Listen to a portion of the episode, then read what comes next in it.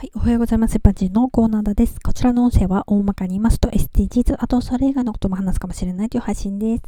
え一人一人が行動すれば SDGs の実現に近づけるんです。それはとても素敵なことですよね。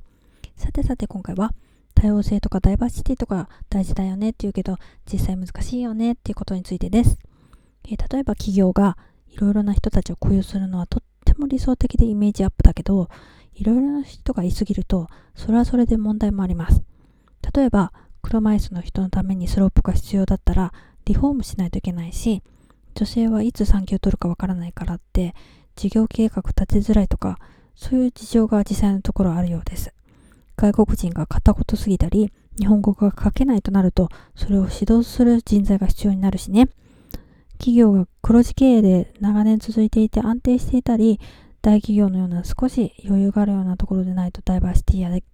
ジェンダーギャップっていう問題は解決していかないかもしれませんね。まあそんなだから理想論とか言われるんでしょうね。なかなか時間のかかる問題だと思いますけど、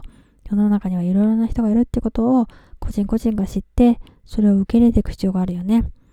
例えば LGBTQIA とかアルファベットそれぞれ意味があるでしょまあ分類しようとすればもっとあるわけで、もっともっといろんな人がいるからね。